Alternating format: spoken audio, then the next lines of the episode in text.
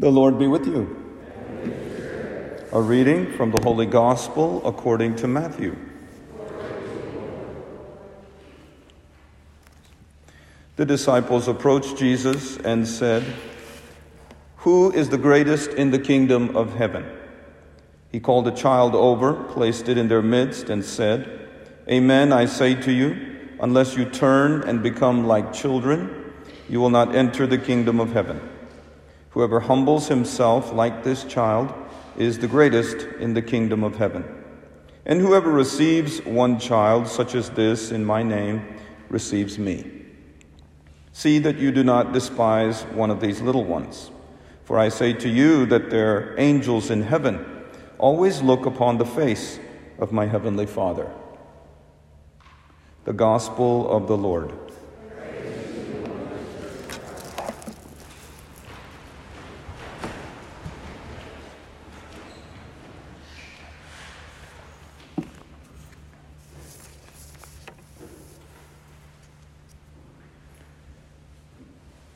As a small child, I loved to draw, especially nature scenes of landscapes, trees, and birds and flowers, uh, farmhouses, ponds, and ducks on the pond. But do you know what I always failed in drawing? Something I could never draw. It was a human face. Either the eyes of the face did not match, or the nose was too long, like Pinocchio's, or the smile was crooked. Maybe Picasso struggled to draw faces too. So he made an art out of depicting disfigured faces. My faces were prettier than Picasso's. I don't know if C.S. Lewis drew faces as a small child, but he was a master of painting faces with words with words. I will never, never forget how he described God's face at the end of his extraordinary essay, The Weight of Glory. Lewis wrote, In the end, that face, which is the delight or terror of the universe, must be turned upon each of us, either with one expression or the other either conferring glory inexpressible or inflicting shame that can never be cured or disguised.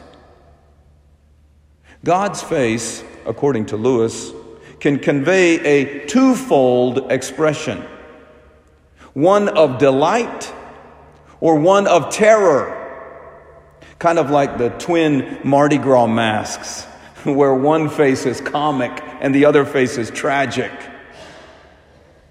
And what will trigger one expression or the other on the Father's face? Well, clearly, that will be the consequence of our conduct while we walk in this world. On Judgment Day, each of us will behold the face of God, which will either beam with divine delight or strike terror straight through us Far worse than seeing one of Picasso's poor faces.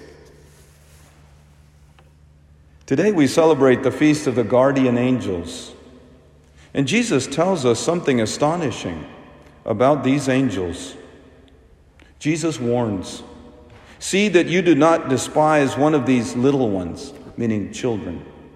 For I say to you that their angels in heaven always look upon the face of my heavenly Father. Now, which of the two faces of Lewis, comic or tragic, do you think the angels in heaven behold? Well, naturally, since they are in heaven, they behold God's glorious face. As St. Augustine described it, beauty ever ancient, ever new.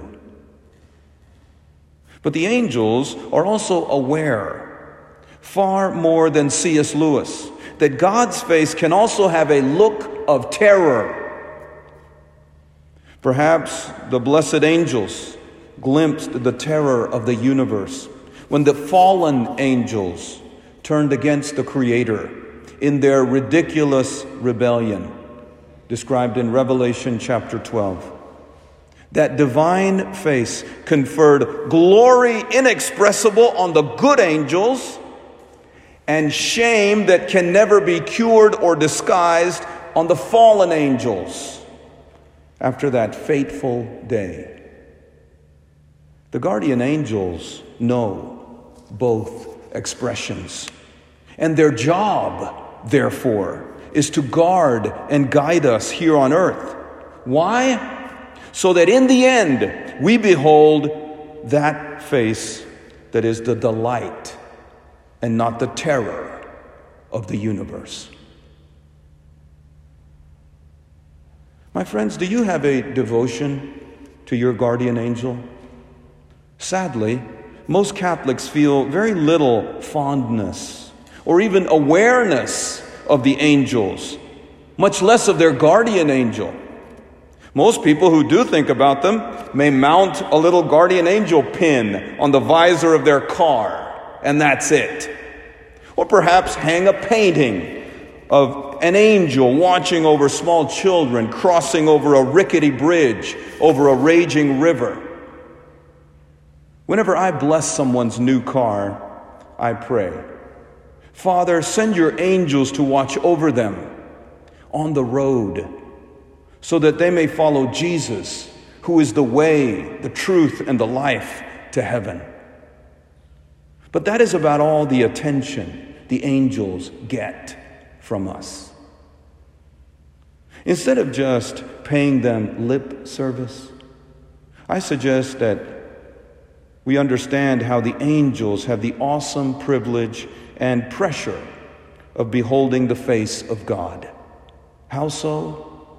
Well, they know how our actions are changing the expression on that divine face into either delight or terror. And the angels pray fervently for us that someday the face, that face, will confer on us glory inexpressible and not the other fate. I hope someday, with the help of my guardian angel, to draw the face that is the delight of the universe. And maybe now even Pablo Picasso, who died in 1973, can paint a pretty face in heaven. Praised be Jesus Christ.